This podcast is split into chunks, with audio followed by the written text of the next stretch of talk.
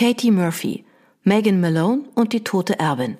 Kapitel 1 Der Leichnam lag in einem Sarg, der gute 45 Zentimeter zu kurz war.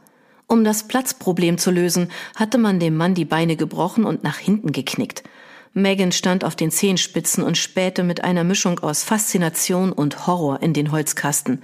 Die Leiche, die der Kreuzritter genannt wurde, hatte durch den natürlichen Prozess der Mumifizierung eine staubgraue Farbe angenommen. Im Leben musste er ein wahrer Riese gewesen sein, ganz besonders wenn man bedachte, wie klein der Durchschnittsmensch vor gut 800 Jahren gewesen war. Wieso der Mann in der Krypta der St. Mitchens Church in Dublin seine letzte Ruhestätte gefunden hatte, entzog sich Megans Kenntnis. Neben ihm stand ein besser passender Sarg mit einem weiteren Leichnam, der nicht nur beide Füße, sondern auch seine rechte Hand verloren hatte. Megan traute sich nicht recht zu fragen, ob er bereits auf diese Art zu Grabe getragen worden war oder ob seine Körperteile über die Jahrhunderte hinweg verloren gegangen waren. Da neben ihm allerdings das Skelett einer kleinen Frau lag, die als die Nonne bezeichnet wurde, hielt es Megan für eher unwahrscheinlich, dass es jemand im altertümlichen, streng katholischen Irland gewagt hätte, in der Anwesenheit einer Frau Gottes Gliedmaßen zu klauen die Tatsache, dass der Mann hier unter der Kirche beerdigt worden war, ließ darauf schließen, dass er zu Lebzeiten ein anständiger Kerl gewesen sein musste, auch wenn er von dem Fremdenführer und auf den Plaketten in der Krypta als der Dieb bezeichnet wurde. Der vierte und letzte Leichnam war eine Frau, die bloß die Unbekannte genannt wurde, was, so fand Megan, irgendwie selbsterklärend war. War einer davon der Earl? Die forsche amerikanische Frauenstimme wurde von den Kalksteinwänden der Gruft zurückgeworfen und hallte unangenehm in Megans Ohren wieder. Da sie selbst aus Texas stammte und erst seit etwa drei Jahren in Irland lebte, kannte sie sich mit forschen Amerikanern aus. Cherise Williams passte ziemlich perfekt in diese Kategorie. Megan fuhr Mrs. Williams seit zwei Tagen durch Dublin und konnte die Grimasse des Fremdenführers, der für einen kurzen Moment angespannt die Zähne bleckte, durchaus nachvollziehen. Dabei hatte der junge Mann gerade mal zehn Minuten mit ihrer Kundin verbracht. So wie Megan es selbst bereits dutzende Male getan hatte, verwandelte der Fremdenführer seine Grimasse in ein Grinsen und schüttelte den Kopf. Nein, Ma'am, die Earls wurden zwar hier bestattet, aber sie befinden sich nicht unter den ausgestellten Mumien. Wie Sie sich vielleicht vorstellen können, könnte die Kirche es kaum gutheißen, die Särge aufzubrechen, um die Mumien zur Schau zu stellen. Bei denen, die wir hier sehen, handelt es sich um Mumien aus Freilandhaltung? Megan konnte sich nicht zurückhalten und nutzte das kurze Zögern des Mannes, um das Wort zu ergreifen. Der arme Kerl, der vielleicht 20 Jahre jünger als Megan war, starrte sie schockiert an und pures Entsetzen kroch über seine Züge. Während er versuchte, seine Mimik zu kontrollieren, realisierte Megan, dass er so erschrocken dreinsah, weil er Angst davor hatte, laut loszulachen. Äh, nun ja, sozusagen, brachte er schließlich halbwegs ernst hervor. Freilandhaltung wäre zwar, ja gut, man könnte es so sagen. Ich würde zwar nicht unbedingt dieses Wort wählen, aber man könnte es so formulieren. Er klang ein wenig, als würde er versuchen, sich selbst zu überzeugen. Die Särge dieser Mumien sind über die Jahrhunderte auf den Boden gerutscht, wurden zersetzt oder anderweitig beschädigt. Und in diesen Fällen haben wir uns dazu entschieden, er warf Megan einen weiteren leicht entsetzten Blick zu, beschloss aber offenbar, ihre Analogie zu übernehmen. Wir haben uns dazu entschieden, sie nicht wieder in Käfige zu sperren. Aber ich brauche die DNA des Earls, betonte Mrs. Williams in einem schrillen Tonfall. Ja, Ma'am, aber Sie verstehen doch hoffentlich, dass ich nicht einfach einen Sarg öffnen kann, nur weil ein Besucher das verlangt. Gut, und was ist mit einem von diesen hier? Mrs. Williams gestikulierte ungeduldig zunächst zur Wand, wo mehrere bröckelnde Särge in den Nischen und Gewölben untergebracht waren, und anschließend zum Boden, wo einige der alten Holzkisten dem Zahn der Zeit erlegen waren und hier und da mumifizierte Arme und Beine hervorragten. Ja, Ma'am, manche davon sind tatsächlich die Earls of Leitrim, aber na, dann geben Sie mir doch ein Stück von denen. Ich brauche ja bloß eine Probe. Es ist ja nicht so, als hätte ich vor, mit einem ganzen Skelett in meiner Handtasche hier herauszuspazieren. Seien Sie doch nicht so absurd, junger Mann. Der Fremdenführer warf Megan einen verzweifelten Blick zu. Sie antwortete mit einem Seufzen und trat einen Schritt näher an Cherise Williams heran. Wir sollten uns lieber bald auf den Weg machen, damit wir es rechtzeitig zu Ihrem Termin um zwei Uhr schaffen, Mrs. Williams. Dem Termin, bei dem Sie mit den zuständigen Kirchenbeamten über diese Sache sprechen können, anstatt mit einem Fremdenführer. Sie wissen doch, wie schwer es für junge Männer ist, zu Frauen Nein zu sagen. Wir möchten doch nicht, dass er Ärger bekommt.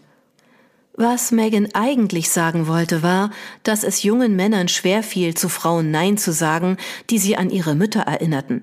Aber Cherise Adelaide Williams war gut darin, ihr wahres Alter von 63 Jahren zu verbergen und wirkte, als würde sie davon ausgehen, dass niemand sie für alt genug hielt, um einen 20-jährigen Sohn zu haben.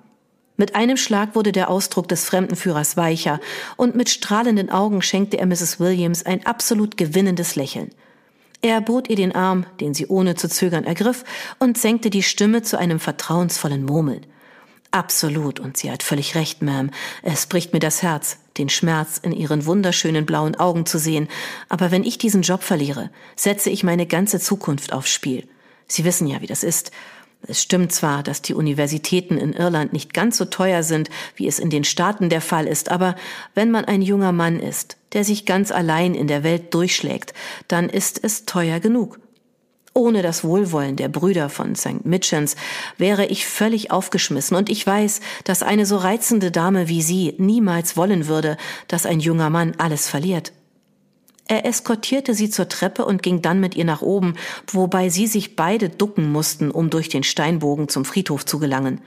Während sie die Treppen nach oben gingen, setzte der Junge einen breiten irischen Akzent auf und legte sich derartig ins Zeug, dass Megan den Drang verspürte, die Füße etwas höher als sonst zu heben, um nicht auf seiner Schleimspur auszurutschen. Als sie durch die stählernen Kellertüren ins Freie trat, hatte der Fremdenführer Mrs. Williams so sehr um den Finger gewickelt, dass sie lächelnd mit den Wimpern klimperte. Wir haben doch noch eine Minute Zeit, nicht wahr? Sie flötete in Megans Richtung. Peter würde mir gern noch das Innere der Kirche zeigen. Vielleicht kann ich ja einen Pastor überreden, mir einen Fingerknochen oder sowas in der Art zu geben. Dann könnte ich mir diesen ganzen bürokratischen Nonsens sparen. Megan beobachtete den jungen Fremdenführer, der sich offenbar verkneifen musste, Mrs. Williams darüber zu informieren, dass man die Geistlichen in Irland nicht Pastor, sondern Priester nannte. Er legte dabei eine erstaunliche Selbstbeherrschung an den Tag. Megan nickte schließlich. Natürlich, Mrs. Williams. Megan konnte sich zwar nicht vorstellen, dass dieses Szenario tatsächlich eintreten würde, aber sie folgte dem Schmeichler und der Geschmeichelten in die Kirche. Teile der St. Mitchens Church sahen von außen herrlich alt aus. Das Fundament stammte aus der Zeit, in der die Wikinger in Dublin ihre Siedlungen errichtet hatten, und ein Turm und Teile des Kirchenschiffs hatten seit dem 17. Jahrhundert überlebt. Mit ihren unregelmäßigen grauen Steinen und dem groben Mörtel sah man ihnen ihr Alter auch deutlich an. Der Rest des Kirchenschiffs war mit Betonblöcken repariert worden, die Megan an den Baustil der 70er Jahre erinnerten, obwohl sie angeblich bereits Anfang des 19. Jahrhunderts gesetzt worden waren. Megan erwartete, dass die Kirche von innen ebenfalls historisch aussah, doch die sauberen, cremefarbenen Wände und die dunklen Kirchenbänke sahen genauso modern aus, wie sie es aus den Kirchen in ihrer Heimat kannte. Das Licht fiel durch bogenförmige Buntglasfenster und die Orgel, auf der Georg Friedrich Händel, der Komponist des berühmten Oratoriums Der Messias, angeblich höchstpersönlich gespielt hatte, dominierte das eine Ende des Kirchenschiffs. Es war ein starker Kontrast zu den engen Gängen und verstaubten Winkeln der Krypta und Megan musste überrascht den Kopf schütteln. Aber so war Dublin. Das hatte sie in den Jahren, die sie bereits in dieser Stadt lebte, langsam gelernt. Moderne Gebäude wurden auf historischen Städten errichtet und jedes Mal, wenn ein neues Bauprojekt gestartet wurde, waren die Arbeiter ewig damit beschäftigt, die Überreste der alten Wikingersiedlungen freizulegen. Selbst diese etwa 300 Jahre alte Kirche war über der alten, ursprünglichen Kapelle gebaut worden, die hier vor 1000 Jahren errichtet worden war. Und in den Büchern stand, dass sich selbst 500 Jahre davor bereits geweihter Boden an dieser Stelle befunden hatte. Etwa zur gleichen Zeit, in der in Irland St. Mitchens erbaut worden war, waren in den USA alle Tempel oder ähnliche alte Stätten dem Erdboden gleichgemacht und die Menschen, die sie frequentiert hatten, ermordet worden. Was für ein heiterer Gedanke, murmelte Megan leise. Der Fremdenführer Peter hatte Mrs. Williams inzwischen dem Priester vorgestellt, der dreinsah, als wäre er ein Mann, der einem Sturm trotzen musste. Dabei lehnte er sich Mrs. Williams regelrecht entgegen, als müsste er ihrer Hartnäckigkeit körperlich Widerstand leisten, und hätte er mehr Haare gehabt, hätten diese vermutlich dramatisch im Wind ihres Ansturms geweht. Zumindest konnte sich Megan das bildlich vorstellen. Der Mann war vermutlich in seinen Siebzigern und hatte einen schlanken, drahtigen Körperbau.